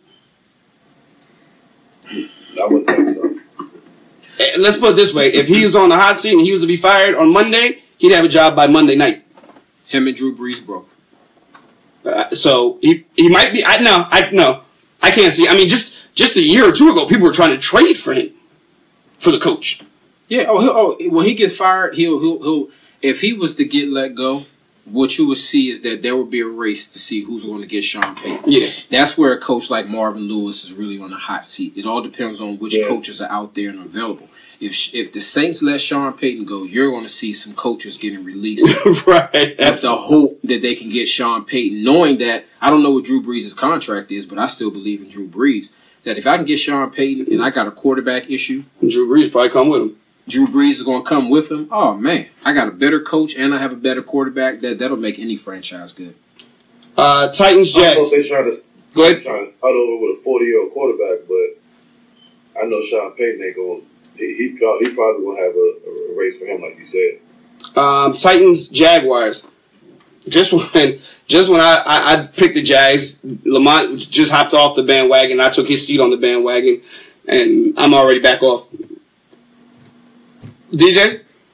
We already did say that Titans was going to win their division, and that Titans was a good team. So Blake Bortles was out there doing the same. I'm watching the thing. They're down by 100. And here goes Blake Bortles with these touchdown passes. I'm like, here we go, Blake. Way to get these numbers up in a game that you guys is well out of hand. We finally got this. Started to give Derrick Henry. Yep. That's what I was just about to say. We find DeMarco Murray leaves the game early with a, I believe it was a hamstring.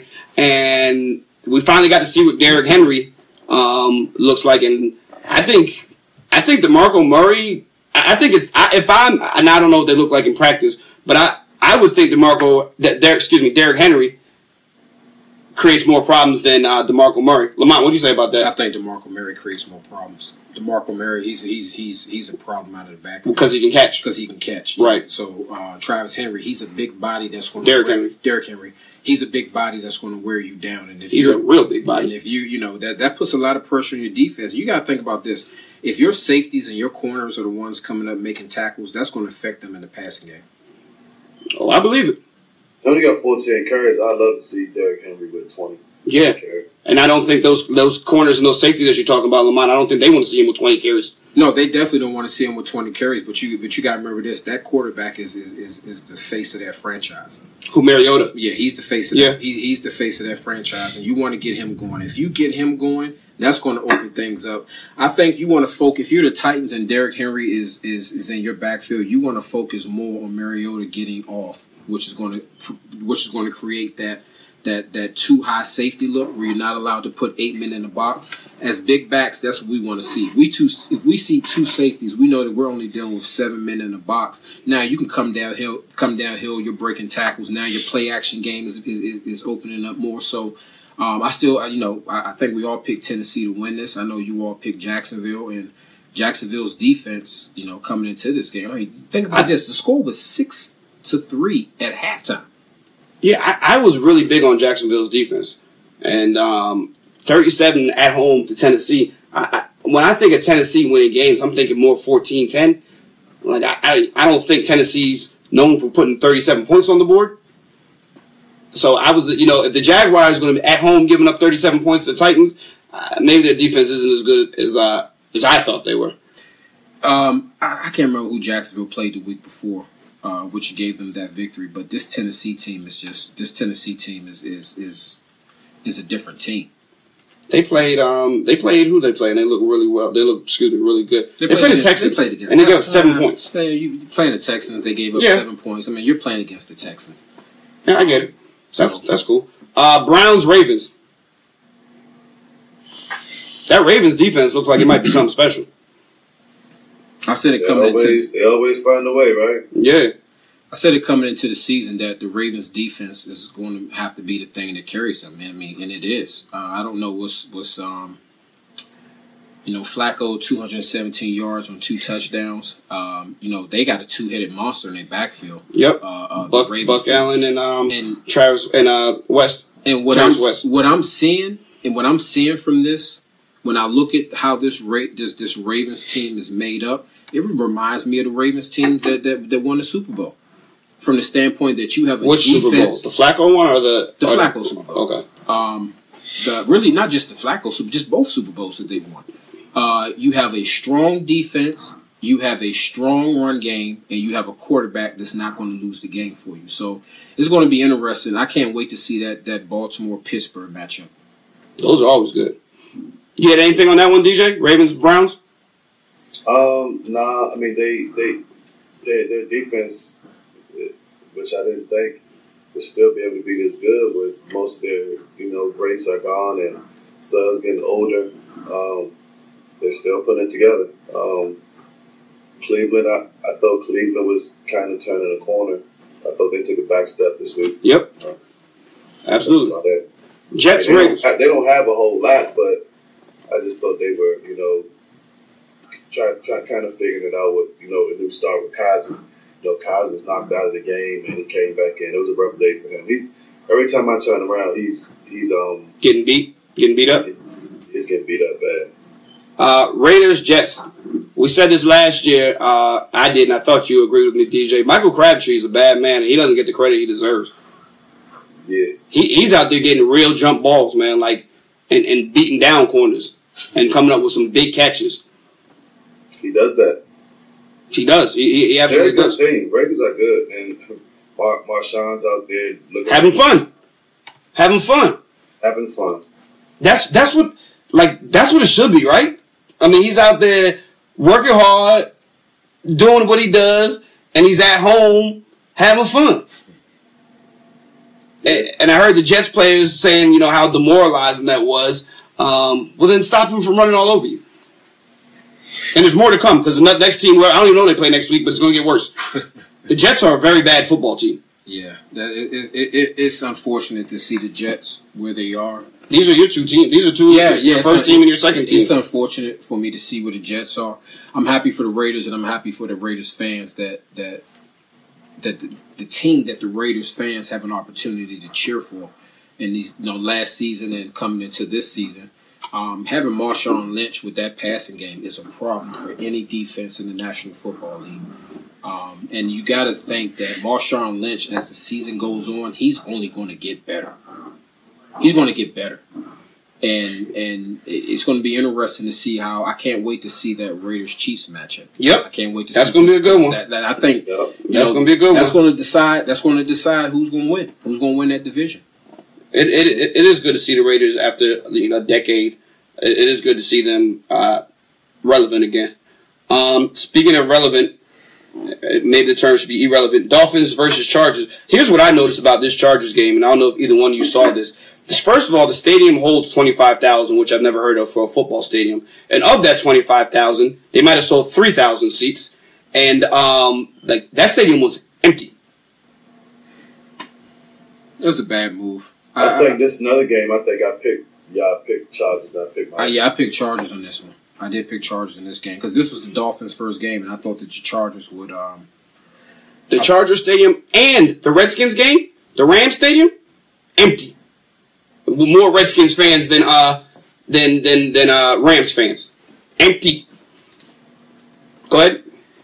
The Chargers should have never moved to L.A. I don't think the Rams should have moved there either. Think about this. You're the Chargers. You are now California's third team. Right. And then you're going to move to L.A. where, let's just face it, them fans ain't coming out there to watch no football game. And they damn sure ain't coming to watch the Chargers. Maybe the Raiders, but that's about it. They'll come watch the Raiders, but they're not coming. They're not coming out there. Charger fans are in San Diego. Yep. It's just that simple. I agree. And you're right. You're California's third team, and a distant third, a very, very, very, very, very, very, very distant third. And you're right. It's kind of a San Diego thing. Like, that's it. That's where they are, and that's it. What do you got, DJ? Anything on that Dolphins Chargers, or not really? Nothing. Ajay looked good. Jake Cutler played decent.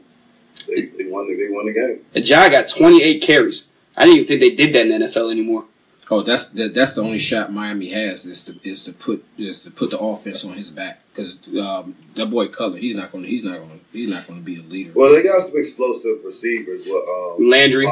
Parker and Landry. I like both of them. They have explosive receivers, but those receivers, and I don't care how explosive you are, if you don't have that boy Jay as your running back, then those guys, they're just not going to do anything. I mean, I'm sitting here looking at the top performers from the game, and the wide receiver that had the most yards was from San Diego. So the Miami Dolphins, their team is all about defense and handing the running back the ball. That's what it comes down to. Jay Cutler, man, if he could ever get his stuff right. But, I mean, I think it's a little bit late in his career to be talking about if he's going to get right. I mean, he's already retired. I don't think Jay played bad, but... No, he didn't play bad. He didn't play great. He had some plays where he was good old Jay Cutler again. He had an interception that was called back, and, he's still Jay Cutler. Cowboys-Broncos, that's actually one of the bigger games right there. And I know I picked the Cowboys. And I was not really big on the Broncos because I just didn't think they had enough offensively. But I'm a believer now. I'm a believer. They beat up the Cowboys, and they beat them up good. And I told you guys at the beginning of the year, I'm expecting a different season this year from Dak Prescott. I don't expect it to be that easy. And Zeke, what was it? 6 carries for 9 yards or something like that. And then I'll ask you about this, Lamont. I don't know if you heard about it, about the accusations of Ezekiel quitting. They threw an interception and he didn't chase the guy down. What do you think about that? I didn't see it. So. He threw an interception, comes across. It's a crossing route, goes underneath. Guy catches interception. Zeke's like right here. Mm-hmm. Guy's gone though. And Zeke literally just stands there. Like, when I say stands there, doesn't move one single foot. Yeah, you got to at least jog towards the guy. You got to show some type of effort. I mean, I didn't actually see the play. I was listening to Cooley and Kevin talk about it this morning on the radio. And you know, that's one of those situations where if an interception is thrown, you have to go get it. I know for myself, when an interception was thrown, I was the safety. I'm not trying to get cracked back on. I'm going to go take an angle, and I'm going to be the last line of defense. But if you're close to a guy, you have to make some type of effort to make the tackle. DJ? Well, it's hard for – I mean, I thought Dak would probably take a little step back this year too, but it's hard for Dak to be Dak if Zeke going to give you 8 yards.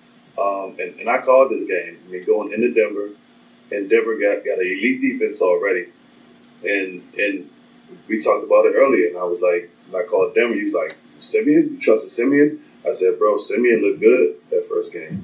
But he looked good again this game. I mean, all around they played well. Simeon played well. C.J. Anderson played amazing. And, you know, also Thomas and Sanders played great. They played good on all facets of the game. I think go back up to the – well, let me see it.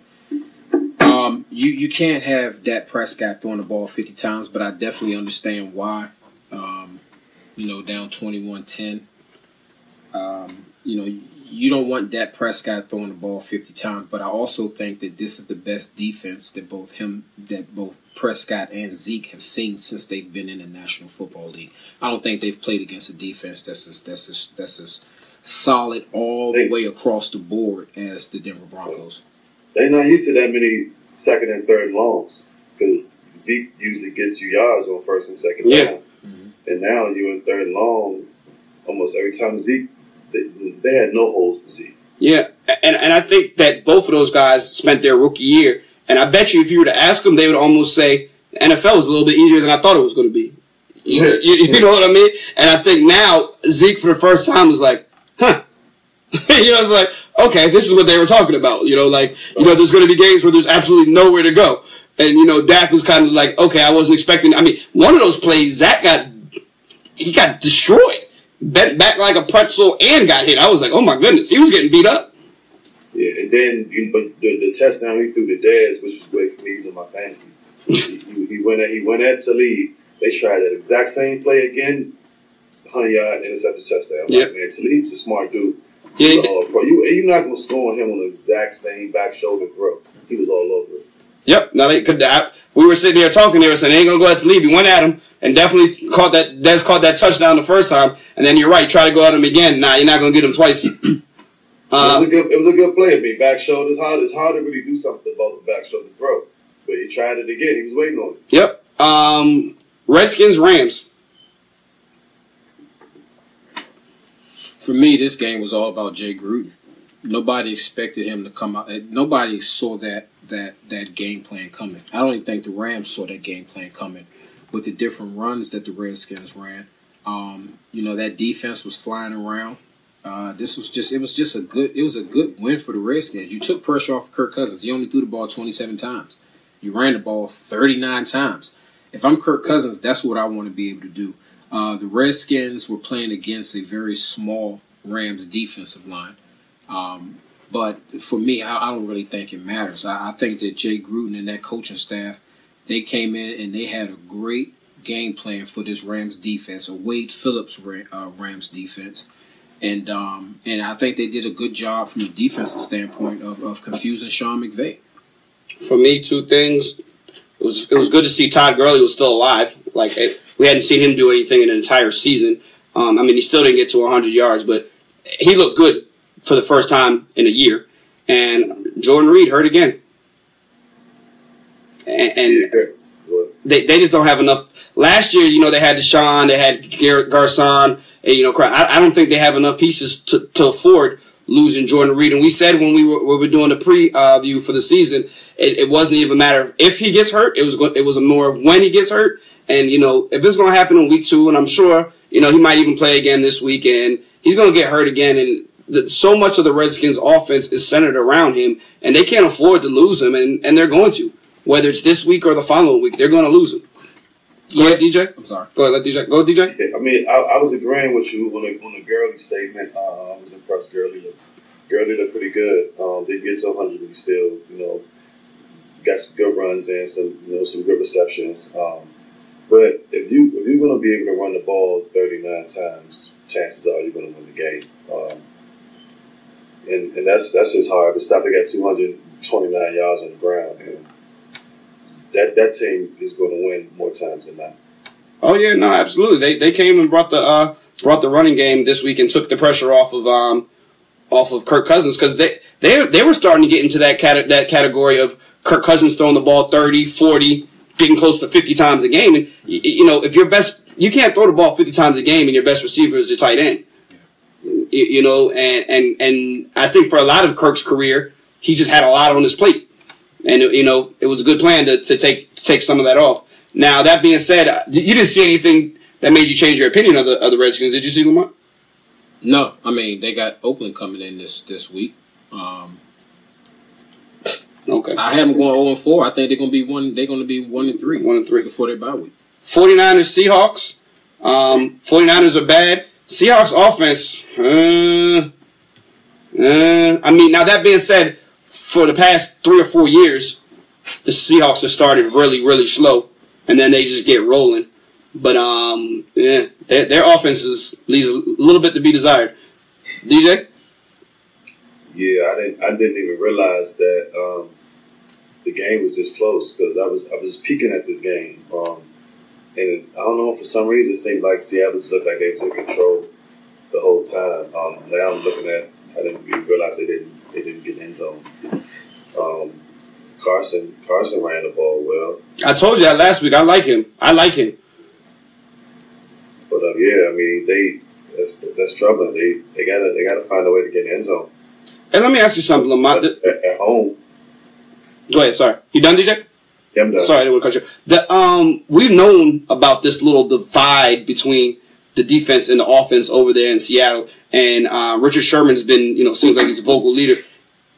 Is that, have you ever been a part of anything like that, where the offense and defense would just, you know, essentially seem like they're on two completely different pages? As an offensive player, I don't. Unless you're telling me something unless you're talking to the coaches, like, you just stay on defense. Y'all aren't. I mean, unless you're keeping every team from scoring, unless you're putting zeros up on the board, I don't want to hear nothing. You know, that was my thought too. Yeah, like I understand their frustration and put it this way, and it's not to say that the things that the players are saying is wrong, but there's a way that you go about doing it. And if you're screaming and yelling and doing all these different things on the sideline, yeah, it's going to cause some things. This Seahawks team has not fully bounced back from that Patriots loss. Nope. They have not bounced back from the Patriots loss. And I think the Seahawks have to remember this. Russell Wilson, his feet. He has to get his feet more involved with this. And I think we're starting to see how much Marshawn Lynch actually helped out Russell Wilson with regards to the success that he's had. With that said, my stance on the Seahawks is always the same. I can care less what they do during the regular season. Only thing that matters to me is, did they qualify for the playoffs? And put it this way. Did they qualify for the playoffs? And if they did qualify for the playoffs, okay, I think we're going to see them in the Super Bowl. It's going to come down to them in Green Bay. DJ, have anything before we get out of that game? Nah, I mean, I didn't know what happened with Richard, and what did he say? No, I mean, he's been barking at them since that Super Bowl. Ever since that Super Bowl, he's been very vocal in the media and on the sidelines. I mean, and we've seen him verbally say stuff to offensive players mid-game, you know, and look frustrated with the play call selections. I remember seeing them get an interception right down there on the 3-yard line, and the Seahawks didn't punch it in from the 3-yard line on like 5 attempts, and Richard Sherman was livid. And then, you know, it comes down to, like, we're all professionals. You're like, do you think that they don't want to score? You know, I mean, like, I get it, but you're not perfect. That was just my thought, you know. I mean, what you want to say behind? But just like we sit at home and can be like, well, they need to score more points, or the fans that's in that arena. When you run the ball on third down or second and long, and they see this stuff just like we do. They know more than we do. Oh, absolutely. They're on defense. I don't mean he don't have an opinion about it. Oh no, he absolutely got an opinion. Now I know you probably don't want to hear it as an offensive player, but he does his job, and if he feel like, I mean, because, like, man, y'all do these same dumb plays on us in practice. Like, you know what I mean? We all trying to win, and if we doing our job, you got to do y'all job. Now, I don't scoring us. Y'all got to put up some points. I'm with you on that. I just think that there's a way that you go about doing it. I'm gonna tell you right now, if you're in the middle of a game and as an offensive player, if I'm walking up and down the sideline while the defense is on the field, while the coaches are trying to coach up and they're trying to get their guys situated, and I'm screaming, yeah, why the hell are we playing prevent? Why don't you press? Why aren't we getting pressure on the quarterback? This, that, and the third. I mean, it's counterproductive. It's not helping at all. I see. That's what I was thinking, that it does at some point become counterproductive. It's not helping at all. Yeah, I wish on that. Packers, Falcons. We got about 5 minutes before we got to get out of here. But first of all, that stadium, woo! Mercedes Stadium down there in Atlanta, they had their opening night, the roof, you see that screen wrap around the whole ceiling? I did. Impressive. That was amazing. I was watching this game, but I'm a fan of both of these teams. Aaron Rodgers, 50th pass attempts. I still have yet to see the Aaron Rodgers that I'm expected. It's not that Aaron Rodgers played bad. Aaron Rodgers put the bar at a level that you expect, almost flawless play. You know, so it's like every time he throws an incomplete pass or he gets sacked, you're kind of shocked. You know, Jordy Nelson got hurt 2 plays into the game. Yeah, trust me, I know. He was auto drafted as my first pick in one league. Wasn't very happy about that one. I purposely drafted him as my first pick in the league. And so then you're well aware of it too. Yeah. The Falcons got a lot of weapons though, man. The way they're able to hit you with Freeman, and they don't even lose anything when Coleman comes in. You know, they got 2 real running backs, and you guys have none. DJ, they have 2 running backs, and you guys have none. And you know, then they got Julio Jones, who, like we said before, he can make a claim for being the best receiver in football. Yeah. Lions, Giants. DJ, I'll let you get your 1 minute rant out about you got to say about your Giants. Might not even take that long. We can't run the ball at all. It's despicable. We can't block. We got a first round left tackle who might be the worst in the league. And if you can't give Eli no time, because Eli can't move, you can't give him no time, he's going to look bad. Can't run the ball, so you know we got 4 guys in the box, and we still can't get 3 yards.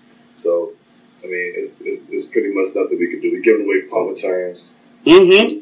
It was a bad night for us. Did you see the play? I'm sure you saw it, where the guy came around the corner and then actually tripped before he got to Eli, and Eli just dove on the ground just because he thought the guy was going to get him? Yeah. Literally just dove on the ground after the guy had already... He got hit until I seen the replay. No, he didn't. The guy fell down in front of him. Yeah. And then I think Eli thought he got hit too. Yeah. And then it was like, wow, man, he literally has zero mobility. The Giants look like the one play that Brandon Marshall gets a pass down there at the 1 yard line. To me, it looked like he didn't go all out to get into the end zone. That's fine. Then you get 3 plays from the 1 yard line. Don't score. On 4th down, you decide you want to go for it.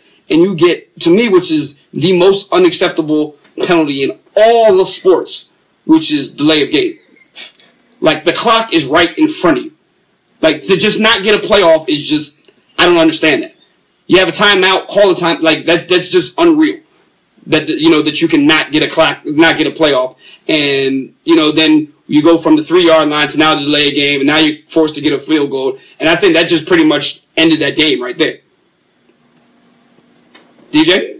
Yeah, no, I'm with you. I mean, even earlier than that, after we get a good stop, Eli throws behind somebody's interception that leads to a touchdown. Then you turn around, they get a punt return. I mean, our defense wasn't bad. Just like the week before, it's just our offense can do absolutely nothing. And you know what? That statement that you made, Slim, is why I still have confidence that the Giants can still win this division. The defense is... Because of defense. I mean... This is another situation where, you know, it really doesn't matter what the Seahawks do. If the other teams in the NFC East allow the Giants to at least keep up with them to where there's still hope, I'm not counting the Giants out because that defense is going to get better. Eventually, Eli is going to get on the same page with Brandon Marshall, and I just think that the offense has nowhere to go but up. With that said, Definitely nowhere to go but up. I mean, yeah, they have nowhere to go. They have nowhere to go but up. But they got to get it turned around. They have. If we can somehow, make some moves and get a hold of one of these running backs that's just sitting on a few of these teams' bench, where we can get some manageable second and third downs, I think it'd be a lot easier for us because we got receiving weapons, and we also need to get a little more time for E-back. But I think we're running the ball better will help give us some time. All right, let's go through these picks real quick so we can get out of here. Thursday night, Rams 49ers. Give me the Rams. DJ. Right, Rams. Rams. Unanimous. Ravens go to – oh, matter of fact, they both go to London. They'll be playing at 9 in the morning here. Ravens, Jags in London. Do the Jags have home field advantage being as they play there every year? Does that make a difference, Lamont? No, not really. I don't think it matters. Basically what you have is the Jags offense against the Ravens defense. Yeah. I think enough said. I'm going Ravens. I'm going Ravens. Ravens. Broncos at Bills. Give me the Broncos. Broncos. Broncos. Steelers play the Bears. Steelers. Steelers. Steelers. Falcons play the Lions in Detroit. Falcons. Falcons. Lions. Okay, we have our first disagreement. Browns at the Colts. Wow. That's bad football right there, buddy. Bad. I'm going Browns. I'm going Browns. I'll go Colts. Why? Is there a reason? Just to go different? Colts almost beat Arizona last week. I mean, they didn't look bad. Their defense held up pretty good. Okay. The Browns' defense is not bad this year. Okay. Bucks. We're going to Minnesota. I'll take the Bucks. Bucks. This to me depends on if Bradford plays or not. Yes, yeah. If Bradford plays, I want Minnesota. If not, I want the Bucks. Really? Okay, that's fair. I'm gonna go Bucks. I go Bucks. Texans at New England. New England. New England. Patriots by 17. Maybe even more. The line's 13. Good God, that's not normal in a NFL game. Dolphins at Jets. More bad football. Give me the Dolphins though. The Jets are gonna be. The Jets are going to be contenders for 0-16. I'm doing it. No, you're not. J-E-T-S. Jets, Jets, Jets. Get their first victory this season. Put Lamont down for a loss. Giants, Eagles in Philly. Give me the Eagles. Giants don't look good right now. Give me the Eagles. I'll take the Eagles too. I go Eagles. Saints at Panthers in Carolina. Give me Carolina. Give me the Saints. Keep in mind, the Saints lose here. That'll put them at 0-3, and that's where I'm going. That's not where you want to be. No, it's not. Give me the Saints. Okay. Seahawks, Titans in Tennessee. This is a game. Yeah. Seahawks. I'm gonna go Titans. The Bengals will be 0-3. Give me the Packers. Packers. Chiefs at Chargers. Give me the Chiefs. Chiefs. Raiders, come here. Play the Redskins. Give me the Raiders. That's unanimous. And then Monday Night Football. Cowboys at Cardinals. Cowboys. I'm going Arizona. That is a tough one, but I'm going to go Cowboys. That's a tough one. Let's see how the Zeke and Elliott bounce back from their first bad game, first career games. Hey, getting beat up. Let me make a change, man. Go ahead. What you got? We ain't going 0-3. I'm picking Giants over Philly. Okay. Okay. On the road. All right, guys. It was a great show. Everybody who tuned in, we appreciate you tuning in with us. Make sure you guys check out our sponsors, SNL Air Conditioning. Check out their page on Facebook. Get all the information you need. And we will see you guys all next week. We appreciate you. Have a good week. Peace. Later.